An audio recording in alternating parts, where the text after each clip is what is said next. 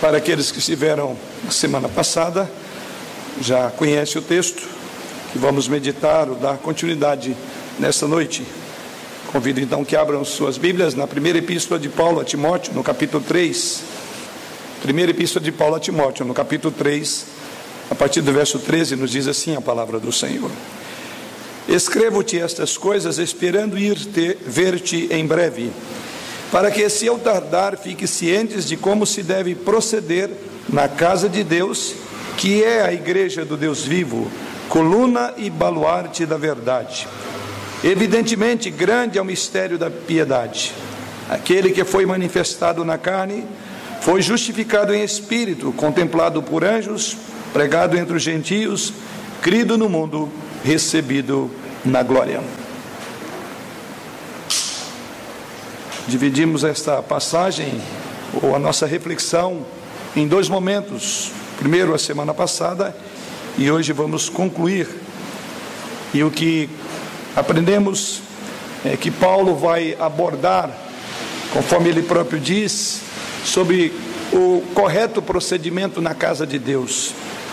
E ao lembrar ao seu filho na fé Timóteo, ele então apresenta aqui algumas marcas ou alguns aspectos que devem caracterizar a igreja do Senhor. E assim ele coloca no verso de número 15, primeiramente, ele diz: você precisa estar ciente, as pessoas precisam estar conscientes como elas devem proceder. Primeiramente, ele chama de casa de Deus. Depois ele prossegue dizendo: esta que é a casa de Deus, ela também é a igreja do Deus vivo, ou assembleia, ou ajuntamento de um povo que é o povo do Deus vivo. E por fim, ela é também coluna e baluarte da verdade. O que vimos até aqui é que, primeiramente, Paulo, ao descrever a igreja como uma família, assim cremos que nós então devemos, uma vez que ele diz que ele é uma casa, ele descreve-a como uma família, então, a igreja deve ser um local onde devemos mostrar amor familiar um ao outro. A igreja, por ser uma família, deve priorizar relacionamentos um ao outro. Por ser uma família, a igreja deve dar suporte uns aos outros. E por ser uma família, a igreja deve aprender na convivência da sua própria diversidade. Mas em segundo lugar, estudamos já que Paulo também depois parte para uma outra figura e diz que a igreja também ela é uma assembleia ou é o ajuntamento do povo de Deus, é o povo reunido de Deus. E sendo assim, aprendemos também, então devemos lembrar que Deus se encontra com a igreja de uma maneira especial quando os crentes se reúnem.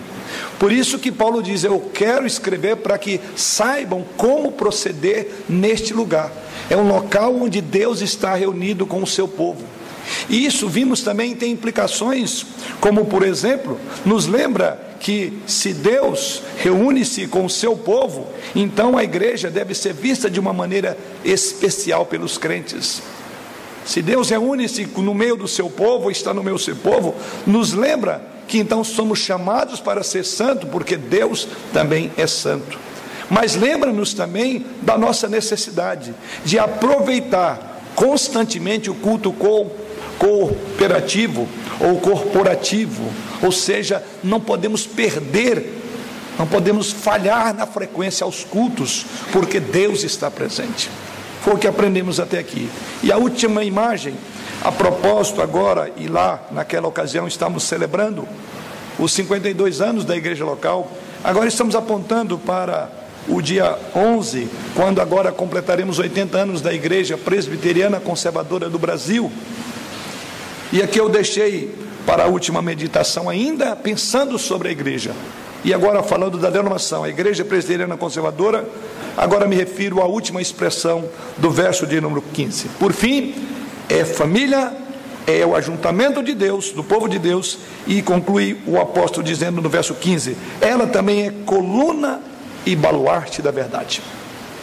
É o que vamos de desenvolver do que Paulo quis dizer com essa expressão sobre o tema maior da semana passada, que é a missão de Deus para a igreja.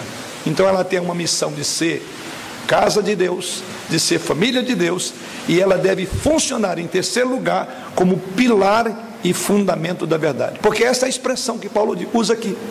É assim que ele descreve, ela é coluna e baluarte da verdade. Vamos orar.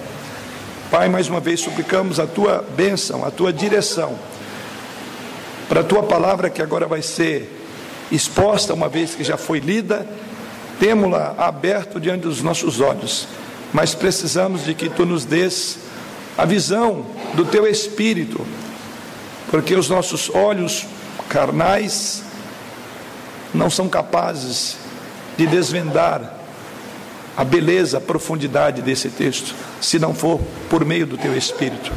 Como também não somos capazes de torná-la prática em nossa vida, se também não for pela obra do teu Espírito. E é o que suplicamos nesta hora. Que enquanto a tua palavra é exposta, que o teu Espírito atue em nossos corações, aplicando-a para a glória do teu nome, para a edificação de cada irmão e para o crescimento da tua igreja. Em Jesus oramos. Amém. Sim, Paulo diz: a igreja é coluna e baluarte da verdade. E então, naturalmente, vem a pergunta: o que Paulo quer dizer quando afirma que a igreja é o pilar, ela é o baluarte da verdade? Finalmente é isso que Paulo coloca. Paulo chama a igreja de coluna e baluarte.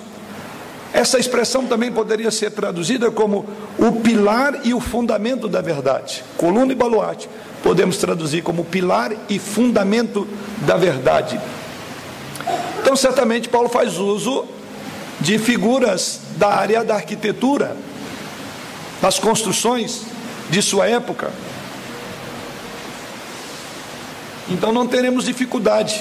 E você não precisa ser formado em arquitetura nem ser um engenheiro Todos nós estamos debaixo de tetos onde encontramos algumas colunas, não como essa descrita por Paulo, que ficava visível. Várias colunas estão aqui sobre esse prédio, sustentando, assim bem como a parte de trás, colunas que sobem mais alto ainda para sustentar. Mas é exatamente essa imagem que Paulo usa, e ao usar, Paulo não tinha na sua mente uma igreja como esta, não tinha construções como as atuais, por mais modernas que sejam, eram invejáveis as colunas dos tempos antigos, muito mais do que as do tempo presente. Certamente nos é, encantamos de ver as construções. Basta você ir para cidades antigas e você verá ali coisas que surpreendem. Você diz como que alguém fez isso há mil, há dois mil anos atrás. Pois bem, o que Paulo tem em mente aqui eram exatamente as colunas de Éfeso, aonde estava reunida esta igreja. E aqui vale a pena ressaltar, quando Paulo usa a figura de coluna e baluarte, é porque os pilares das construções antigas cumpriam três funções principais, sendo a primeira dela, a, delas apoiar estátuas, ídolos e telhados, dar grande sustentação. Segunda finalidade é colocar em evidência para que todos pudessem ver. Então tinha gigantescas colunas. Quanto maior, era cumprir melhor o seu papel, que era colocar em proeminência, colocar em evidência. E a terceiro, o terceiro uso era também para ser colocadas em locais públicos para avisos públicos, como os outdoors de hoje em dia. É exatamente isso o contexto. Mas é curioso que os Efésios tinham familiaridade com o que Paulo estava dizendo. E eu não tenho dúvida que o que veio na mente deles quando ele diz a igreja é pense numa coluna, num baluarte, isso é a igreja. Este é o local onde vocês estão em Éfeso. O que Paulo tem em mente é que ali havia na cidade de Éfeso o templo da deusa Diana ou Ártemis.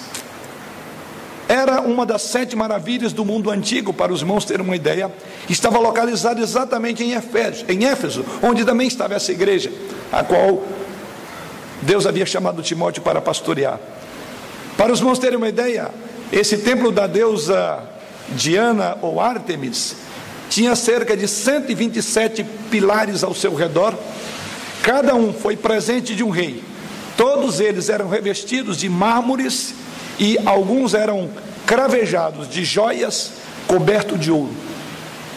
E a função dos pilares não era apenas decorativa, mas sustentar o imenso teto e as estátuas dessas deusas. Pois bem, aqui Paulo diz que a igreja é o pilar que sustenta a verdade de Deus. É, ele faz uma transposição daquilo que era conhecido para os seus leitores. E ele diz que a igreja, ela é aquele pilar, aquela sustentação. Cada igreja local é responsável, diz Paulo, por apoiar, por reforçar o ensino que uma vez por todas foi entregue aos santos. Sim, Cada igreja e toda igreja, ela deve ser um forte baluarte do evangelho contra os ataques dos falsos mestres. Cada igreja deve ser um baluarte. A doutrina, sabemos que ela hoje não é muito popular em dia, hoje em dia, mas nós somos chamados a defender. É o depósito que nos foi dado para ser salvaguardado pela igreja. A igreja não é para ser vista principalmente, mas para apoiar, para também elevar e tornar público, como também no templo deus, da deusa Diana, aquelas 127 colunas tinham como propósito de tornar público, notório, a grandeza da deusa. Assim a igreja tem o papel hoje de tornar firme um fundamento e ao mesmo tempo ela tem que erigir em bom e alto som, a verdade, para que todos possam ver, para que todos possam conhecer. Essa é a imagem então que temos diante de nós. E essa é a imagem que queremos considerar à luz do que Paulo está dizendo. Então, primeiro pense nisso. O mesmo apóstolo Paulo em Filipenses 2, versos 14 e 15 ou a 16, ele diz: Fazei tudo sem murmuração nem contendas, para que vos torneis irrepreensíveis e sinceros, filhos de Deus, inculpáveis, no meio de uma geração pervertida e corrupta, na qual resplandeceis como luzeiros no mundo, preservando a palavra da vida, para que no dia de Cristo eu me glorie de que não corri em vão, nem me esforcei inutilmente. Observe que Paulo está falando da igreja, e a igreja aqui é aquela igreja do Deus vivo, é o corpo glorioso de Cristo reunido, e ele diz para que através da igreja esta geração corrupta possa conhecer a verdade. E o papel da igreja aqui diz: preservando a palavra da vida. É a mesma ideia de guardar a verdade, de ser baluarte. Então, esse é o propósito para o qual Deus nos levantou para ser luzeiros, ser bem colocados. E o nosso papel no dizer de Paulo, nesse texto já lido, é exatamente esse, para que nós possamos preservar a verdade. Então aqui temos uma missão extremamente nobre para mim e para você, para a Igreja Presbiteriana Conservadora do Brasil, que tem sido e continuará sendo, pela graça de Deus, coluna e baluarte da verdade no nosso país. Não é a única, certamente, mas louvamos a Deus, porque nos encontramos, diríamos, dentro de um grupo seleto nesse particular, que ainda continua defendendo de todas as formas a palavra da verdade, que ainda não deixou ser levado pelo canto da sereia. É a Igreja Presbiteriana Conservadora do Brasil. Também pode ser usado a palavra aqui de coluna e baluarte para sustentar a palavra da vida. Este é o trabalho da igreja. Ou seja, irmãos, nós somos chamados a defender a verdade em dia, em dias em que a verdade está sendo menosprezada, Vivemos dias em que ah, as pessoas não se contentam com a verdade, mas alegram-se com a mentira. A história do me engano que me engana que eu gosto. Predominantemente é assim o contexto em que vivemos. Então que que que papel extraordinário, tão importante, tão singular a igreja ocupa hoje. Ela é aquela que vai na contramão do status quo do lugar comum, da mentalidade da nossa era. Ela foi levantada para ser coluna e baluarte da verdade. Como a igreja é o fundamento da verdade? Perguntaria os irmãos. As fundações mantêm os edifícios firmes para que eles não colapsem.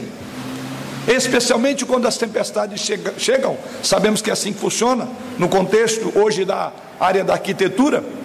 De maneira semelhante é o que Paulo diz: a igreja mantém a verdade firmemente, impedindo-a de que ela venha deteriorar-se, que ela venha colapsar, que ela venha perecer. Que grande papel é da igreja! Ela foi levantada por Deus no mundo de mentiras, no mundo de faz de conta, para exatamente ser coluna e fundamento da verdade.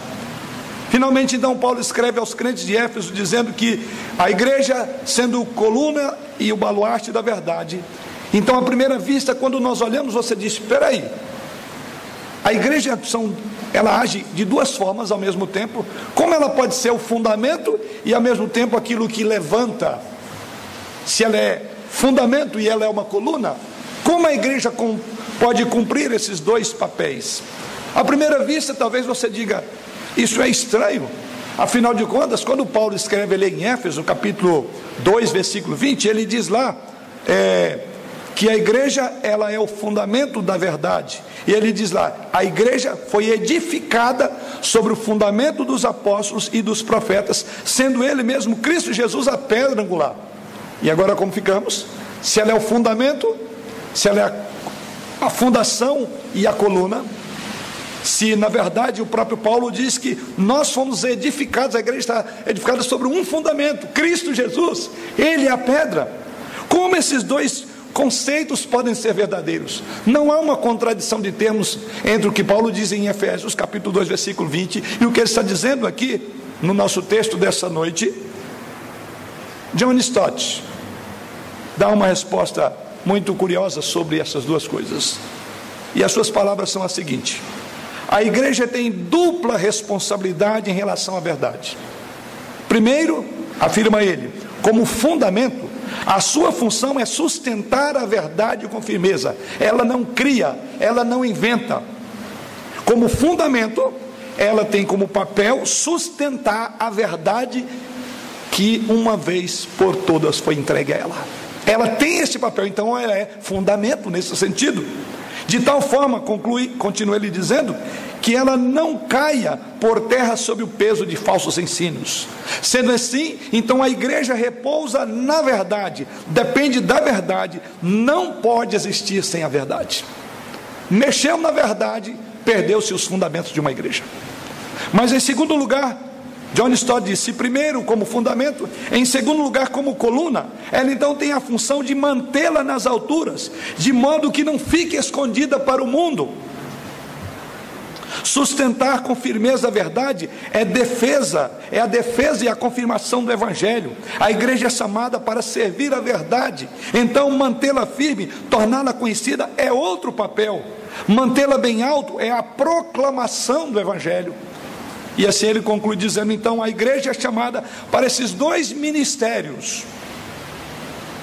Há uma estreita conexão entre a igreja e a verdade. A igreja depende da verdade para sua existência, e a verdade depende da igreja para sua defesa e proclamação. A igreja depende da verdade para existir, e a verdade depende da igreja para ser defendida e proclamada. Agora entendemos o que Paulo diz. Ela, a igreja, ela é a coluna, ela é a fundação e é o baluarte, é a grande coluna. Em relação então à fonte da igreja, a sua vida, a sua saúde, a igreja deve ser edificada, como diz aqui, sobre o Evangelho, sobre o Evangelho de Jesus Cristo. Não pode haver outro fundamento, e é isso que Paulo diz em Efésios 2,20. Ninguém deve pôr outro fundamento, e o fundamento da igreja é Jesus Cristo. Mas em relação à sua missão, a igreja deve recomendar este evangelho ao mundo. A própria igreja defende, protege, anuncia o evangelho. Então ela segura, ela defende as bases e ela anuncia, porque esse é o papel da nossa igreja, de todas as igrejas locais que pregam verdadeiramente o evangelho. Como então as igrejas e os crentes em particular, de forma individual, podem cumprir o chamado de Deus para ser o pilar e o fundamento da verdade? Já que compreendemos o que quer dizer isso, como é que eu sou chamado a fazer isso? Como eu posso ser o fundamento e o pilar da verdade? Primeiro, A igreja e os cristãos individuais devem crer na palavra de Deus. É a primeira exigência, é a primeira necessidade. Talvez você diga isso é o óbvio, mas é lamentável que eu tenha que salientar esse ponto nesta reflexão dessa noite. Muitos cristãos não creem mais na Bíblia. Eles não creem, não acreditam no que a Bíblia ensina sobre a criação, sobre a salvação, não creem sobre a questão dos papéis do homem e da mulher, sobre submissão feminina, sobre autoridade e governo masculino. Estou falando da igreja, queridos. É dentro da igreja que tem havido vários debates, várias controvérsias. Estamos criando uma geração de cristãos que não acreditam mais na Bíblia. E pior, daqueles que assim fazem, muitos escolhem em que vão acreditar. É uma Bíblia segundo o que eles pensam. E o apóstolo Paulo diz o seguinte, em, 1, em 2 Timóteo, na, segunda, na sua segunda carta, capítulo 3, versos 16 e 17, Paulo faz a seguinte afirmação: toda escritura é inspirada por Deus e útil para o ensino, para a repreensão, para a correção, para a educação na justiça, a fim de que o homem de Deus seja perfeito e perfeitamente habilitado para toda boa obra. Veja que Paulo não diz aqui alguma parte da Escritura mascada. A Escritura, toda a Escritura. Paulo não exclui nada. Não é por conveniência que nós usamos a Bíblia, é toda a Escritura, é palavra de Deus. Jesus fez essa afirmação em Mateus 4, versículo 4. Jesus, porém, respondeu: Está escrito: Não só de pão viverá o homem, mas de toda a palavra que procede da boca de Deus. Novamente, assim como Paulo, não alguma palavra, mas toda a palavra. E esse é o problema hoje. A igreja está escolhendo o que ela quer crer, o que ela quer praticar. Então ela deixou de crer nas Escrituras. Ela é seletiva. Não é assim que geram os grandes controvérsias teológicas. Simplesmente que a pessoa tira o texto do seu contexto, ele isola. E é exatamente isso. Então, para sermos coluna e baluarte da verdade, nós precisamos, como igreja, crer nas Escrituras. De fato, toda a Escritura é inspirada por Deus. Então, toda a Escritura tem que ser crida, toda a Escritura tem que ser obedecida, toda a Escritura tem que ser vivida pela vida nossa. Se a igreja será o pilar e o fundamento da verdade na nossa pátria. Se ela, deverá, se ela deve continuar sendo uma igreja que se preze pela igreja ser conservadora, então ela deve acreditar em toda a palavra, em toda a escritura, não podemos excluir nada, não apenas em alguma parte. A minha pergunta é: você crê em toda a escritura? Ou até o momento em que ela não toca na sua ferida e ela diz: você está errado, isso você não deve fazer somos, na visão de Paulo, a igreja, coluna e baluarte da verdade. Mas, em segundo lugar, não apenas devemos crer na palavra, em segundo lugar, a igreja e os cristãos, de forma individual, devem também estudar a palavra. Se é a base, nós temos que conhecer, conhecer a fundação, como fazem os arquitetos, os engenheiros, eles conhecem tudo, para não fazer cálculos errados. Assim, é a nossa base, é a fundação, é a base da nossa fé. Temos que estudar, temos que conhecer qual é a base da nossa fé. Como até citamos hoje de manhã, quando o apóstolo Pedro diz lá que devemos estar pronto para responder a todo aquele que pedir, razão da esperança que é em nós. Nós precisamos de conhecer. E segundo o apóstolo Paulo, escrevendo agora a Timóteo, na sua segunda carta, capítulo 2, versículo 15, ele diz: Procura apresentar-te a Deus aprovado, como obreiro que não tem de que se envergonhar, que maneja bem a palavra da verdade. Uma das razões pelas quais muitos cristãos têm doutrinas erradas é porque eles não têm trabalhado duro no estudo das Escrituras. Eles simplesmente aceitam que seus pais, que os seus pastores lhe disseram, em vez de eles mesmos criarem as suas próprias convicções pelo estudo. Os bereanos, bem conhecidos de todos nós, foram chamados de nobres. E qual a razão porque os crentes de Bereia eram tidos por nobres? Porque eles testaram os ensinamentos de Paulo para saber se aquilo era verdade de Deus mesmo. Então, se nós não estudamos diligentemente as Escrituras, em vez de defender a verdade, nós defenderemos, nós viveremos e nós possivelmente ensinaremos falsas doutrinas e, portanto, não seremos aprovados por Deus. Procura ser aprovado por Deus. Venha para o Instituto Bíblico, é o nosso lema. Preparar para defender, para ser coluna e baluarte. Então, esse é outro ponto, implicação natural se temos que ser, e se somos coluna e baluarte, temos que conhecer as Escrituras Sagradas. Você tem lido, você conhece as Escrituras, você tem estudado a palavra de Deus, ela é a tua regra de fé e prática, como minha.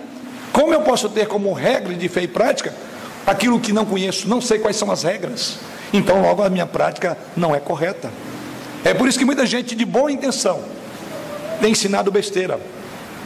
Tem ensinado abobrinha por aí, porque não estuda a palavra.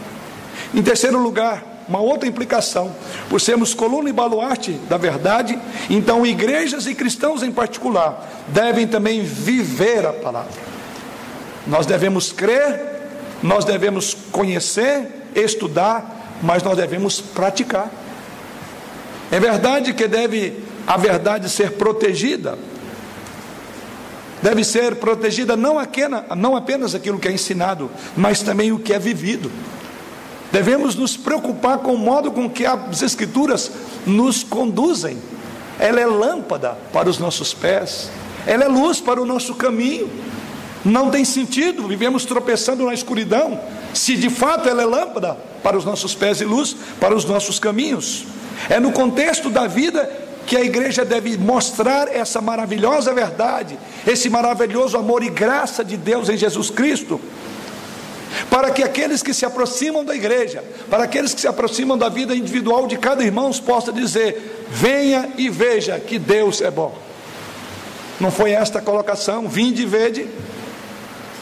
A nossa vida deve ser um convite às pessoas, a nossa igreja deve ser uma atração para ver que Deus de fato é bom. Temos que viver. É por isso que Paulo está tão preocupado com o comportamento dos crentes na igreja. É por isso que ele diz aí: Escrevo-te estas coisas, esperando ir ter-te convosco. Verso 15: Para que se eu tardar, fique ciente de como se deve proceder. Paulo está muito preocupado. O que Paulo queria evitar é que houvesse uma contradição de termos. Uma igreja que pregava a verdade, mas vivia uma, como uma mentira. Então ele diz: para que vocês saibam como proceder na igreja do Deus vivos. Nossas vidas fazem parte da mensagem, as nossas vidas fazem parte da verdade que chamamos, que levamos ao mundo, a verdade que proclamamos. Se, irmãos, as nossas vidas não são diferentes das que estão, dos que estão à nossa volta, os incrédulos, os amigos, se o Evangelho não tem impactado de maneira contundente a sua vida, na maneira como você se relaciona, na maneira como você lida com o dinheiro, na maneira como você está realizando o seu trabalho, na maneira como você encara as provações, ou mesmo na maneira como você encara a morte. Por que então alguém deveria acreditar nesse Evangelho? E Paulo está dizendo isto. Você precisa viver a verdade. Essa nova humanidade em Jesus Cristo que fomos formados, que Deus está criando através do Evangelho, deve ser encarnada e exibida ao mundo através da igreja. É nesse particular que vai haver aquele segundo ponto que Paulo diz: vai ser levantada a verdade. Costuma-se dizer contra fatos no argumento.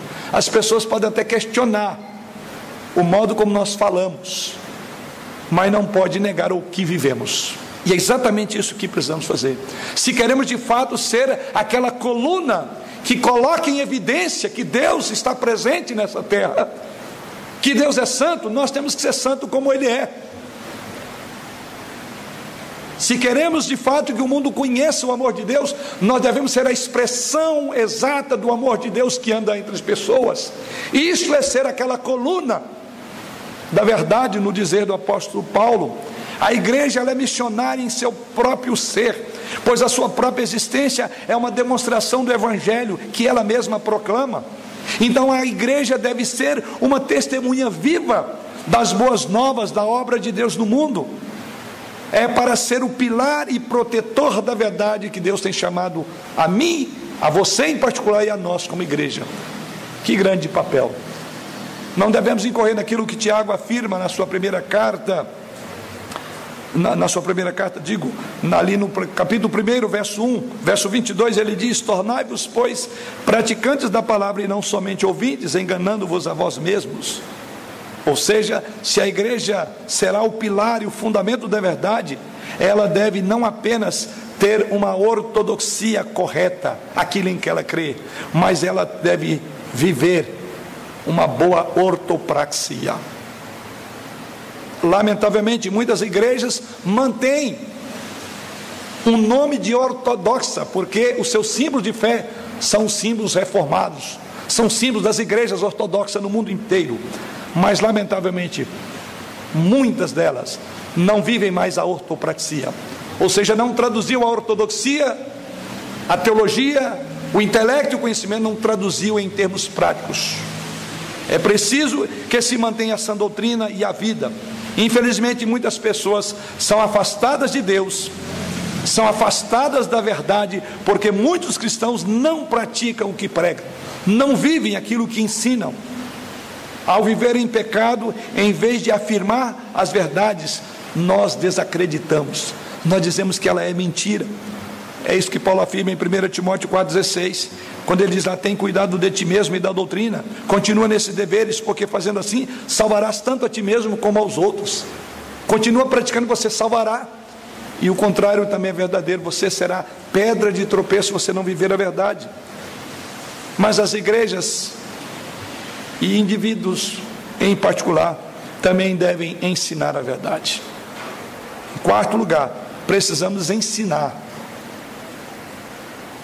Lemos em Mateus 28, 19 e 20. Que antes de abrir, de subir ao céu, Jesus Cristo fez a seguinte afirmação: Ide, portanto, e fazei discípulos de todas as nações, batizando-os em nome do Pai, do Filho e do Espírito Santo, ensinando-os a guardar todas as coisas que vos tenho ordenado, e eis que estou convosco todos os dias até a consumação do século. Cada um de nós é chamado a fazer discípulo conforme a ordem de Jesus Cristo, ensinando tudo o que Cristo ordenou, inclui toda a Escritura. Então, quando você e eu, quando a igreja deixa de ensinar a palavra de Deus, porque ela se tornou impopular, porque as pessoas não querem ouvi-la, ou por medo das consequências, elas deixam de ser pilar e fundamento da verdade. Não há como ser crente sem proclamar a verdade, de bom e alto som doa quem doer, custe o que custar. Infelizmente é isso que a igreja está fazendo hoje.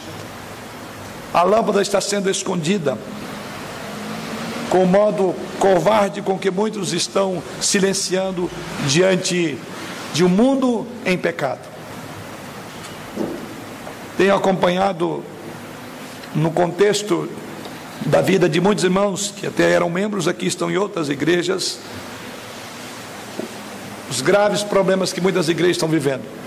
E o pastor de uma determinada igreja irmã, ao proclamar práticas como do homossexualismo, como do adultério, como sendo pecaminosa, tinha acabado de ser eleito na igreja, foi pedido que ele saísse da igreja. E no contexto em que eu estou acompanhando, o conselho, uma parte do conselho, pediu para ele sair. A igreja levantou-se contra e disse que não podia fazer assim. E a alegação daqueles líderes daquela igreja é que ele estava sendo muito duro, quando na verdade um dos líderes do próprio conselho estava convivendo com uma das jovens da igreja. Quando o líder do louvor estava relacionando-se com a mulher de outra parte do louvor que fazia parte do grupo da orquestra da igreja. Num só dia, 80 membros saíram da igreja. porque a verdade estava doendo. Se a verdade dói, a gente tira aquele que está mexendo conosco. Tiraram o pastor da igreja. E o assunto está em grandes desdobramentos. Estou trazendo um aspecto bem presente para os irmãos entenderem. Nós somos chamados para proclamar a verdade. Não é fácil falar da verdade no mundo de faz de conta, no país das maravilhas, em que as pessoas querem que cantam canções para ela, no dizer do, do, do profeta, mas não querem ouvir a verdade. Veja o que Paulo diz a Timóteo, na sua segunda carta, no capítulo 4, versos 1 a 4. Ele diz: Olha, sendo popular ou não, a tempo ou fora de tempo, prega. Ele afirma assim: Conjuro-te perante Deus e Cristo Jesus, que há de julgar vivos e mortos, pela sua manifestação e pelo seu reino. Prega a palavra, insta, quer seja oportuno, quer não, corrige, repreende, exorta com toda longanimidade e doutrina, porque haverá tempo em que não suportarão a sã doutrina. Pelo contrário, cercação de mestres, segundo as suas próprias cobiças, como que sentindo coceiras nos ouvidos, e se recusarão a dar ouvido à verdade, entregando-se às fábulas. Você tem que definir de que lado você vai ficar. Da verdade, você foi levantado para ser coluna e baluarte da verdade, individualmente. Nós, como igreja, ao longo dos 80 anos ou dos 52 da igreja local, se queremos ser, essas são as implicações de uma igreja que é coluna e baluarte da verdade. Mas Paulo prossegue, já no verso de número 16, ele diz assim: evidentemente, grande é o mistério da piedade. Aquele que foi manifestado na carne, foi justificado em espírito, com, contemplado por anjos, pregado entre os gentios, crido no mundo e recebido na glória. Que Paulo então fala sobre o ministério da piedade. Depois de refletir sobre a igreja, de como um pilar e o fundamento, o fundamento da verdade, ele diz: porque esse mistério foi manifestado através da igreja. Ele está aqui a grande razão da igreja ser tudo isso, de ser família, de ser povo de Deus, de ser fundamento, porque a igreja revela Deus ao mundo. Esse mistério da piedade, agora vai descrever Jesus. Ele é apresentado ao mundo pela igreja. É um mistério não no sentido que no verso 16 de que ninguém o entenda, mas que ninguém poderia entendê-lo se Deus não tivesse tornado conhecido. E Deus torna esse mistério conhecido agora através da igreja. E que mistério é esse? Ele diz aí que Jesus Cristo veio para trazer o reino de Deus. Ele diz aí que Jesus Cristo veio para ser aquele que viria em poder e glória, conhecido até dos anjos. Ou seja, a presença desse reino está agora incorporada em um corpo peculiar a quem Jesus Cristo chama de corpo, de igreja, de coluna e baluarte. Que grande privilégio! É através da igreja que o mistério é, é revelado.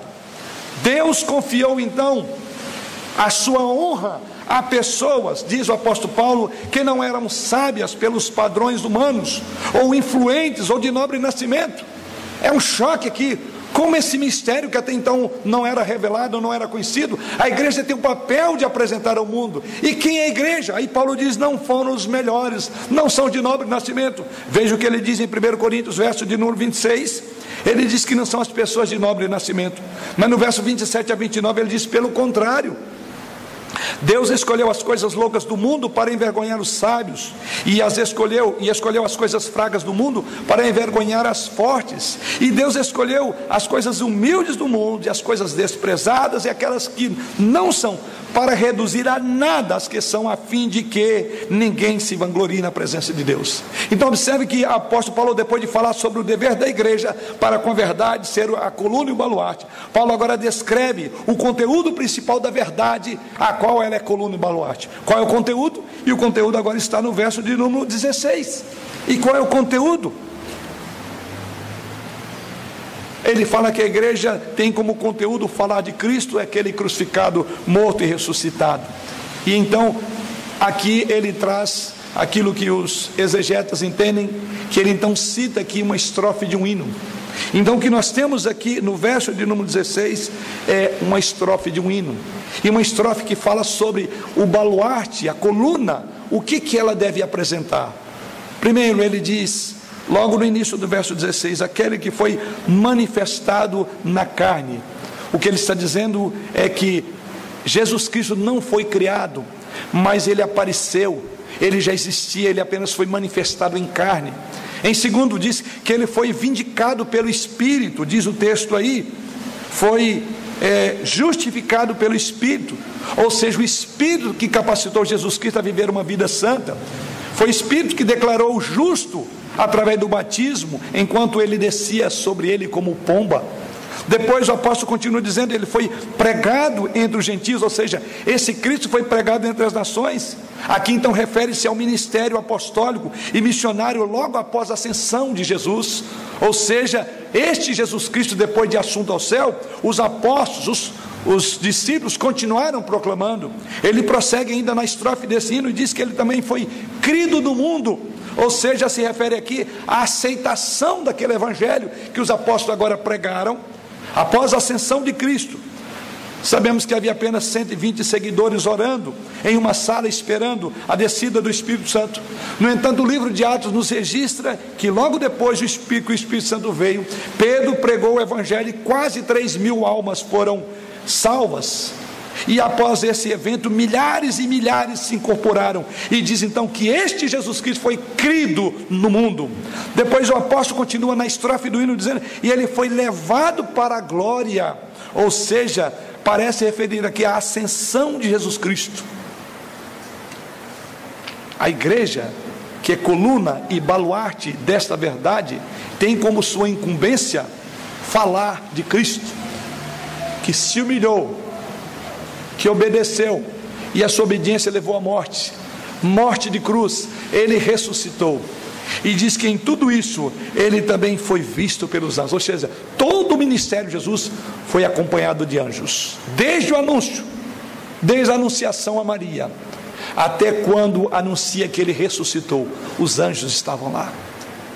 Que coisa maravilhosa! Somos a coluna e o baluarte dessa majestosa verdade que transformou a nossa vida, Jesus, que agora está na glória do Pai. Esta é a verdade histórica que a igreja nunca deve perder de proclamar a todos. Cristo, o Filho de Deus, era uma pessoa histórica e real ele foi capacitado pelo Espírito Santo desde o seu nascimento. Ele viveu uma vida perfeita e morreu pelos pecados do mundo, para que todo que nele crê não pereça, mas tenha a vida eterna. Por isso, Paulo afirma em 1 Coríntios 2, 1 e 2: Eu, irmãos, quando fui ter convosco, anunciando-vos o testemunho de Deus, não fiz com ostentação de linguagem ou de sabedoria, porque nada decidi saber entre vós, senão a Cristo Jesus e esse crucificado. Qual é o grande fundamento da igreja? Jesus. E a igreja deve ostentar no mais alto lugar deste universo que ela crê num Jesus histórico, que ele veio ao mundo, que ele morreu por pecadores como nós e agora está à direita do Pai. É para isso que a igreja foi colocada. As 127 colunas no templo da deusa Diana ou Artemis, com toda a sua suntuosidade, não significa nada diante daquele diante de quem todo joelho se dobrará. E nada mais, nada menos do que eu e você fomos chamados para sustentar essa verdade, defender essa verdade. Vale a pena fazer parte de uma igreja local. Devemos nos orgulhar disso de sermos presbiterianos conservadores. Tem algo mais precioso que uma igreja deve lutar, trabalhar e velar por ele do que a verdade de Jesus Cristo? Não tem. E é para isso que Paulo diz que a igreja foi levantada. Jesus, ele deve ser a verdade que a igreja proclama. Jesus deve ser a verdade que a igreja prega. A minha pergunta é: você ainda está proclamando a Cristo? Você diz isso é trabalho dos missionários. é do pastor ou do presbítero. Já. Você está proclamando a Cristo aqui diz que é a igreja. E até onde podemos entender, Paulo não exclui. Paulo não separa líderes e liderados, não diz de pastores, de missionários. Nós somos, não é um missionário. Ali no campo, ou pastor no púlpito, nós somos. E a minha pergunta para você, querido, diante dessa verdade, caminhando para a conclusão, é: você está proclamando a Cristo? Você está proclamando a, a Cristo através da sua vida? Essa é a sua missão. Essa é a missão da igreja. Essa é a missão de todos nós. Para concluir,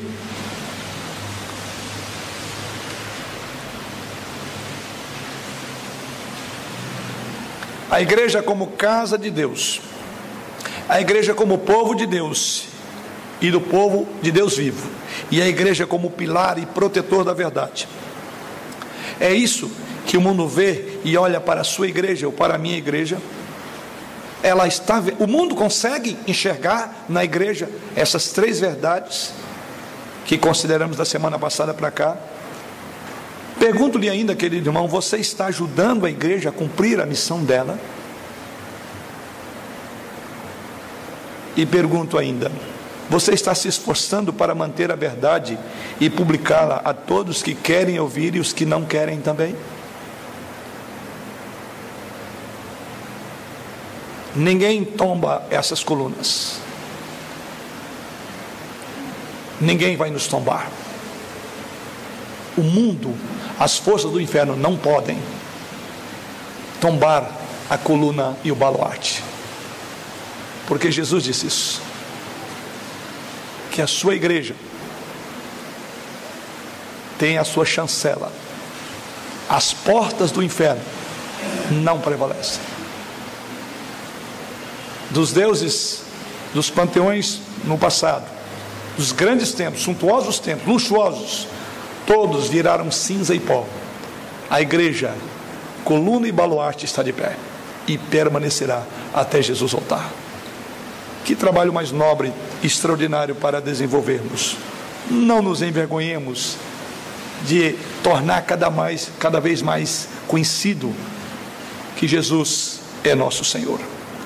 Ao olharmos para as igrejas locais, muito comuns, como aquelas que hoje servimos aqui, que possamos ver a igreja como Paulo a viu, irmãos. Ou seja, como família de Deus, como povo de Deus e do Deus vivo, no dizer de Paulo, pilar e protetor da verdade.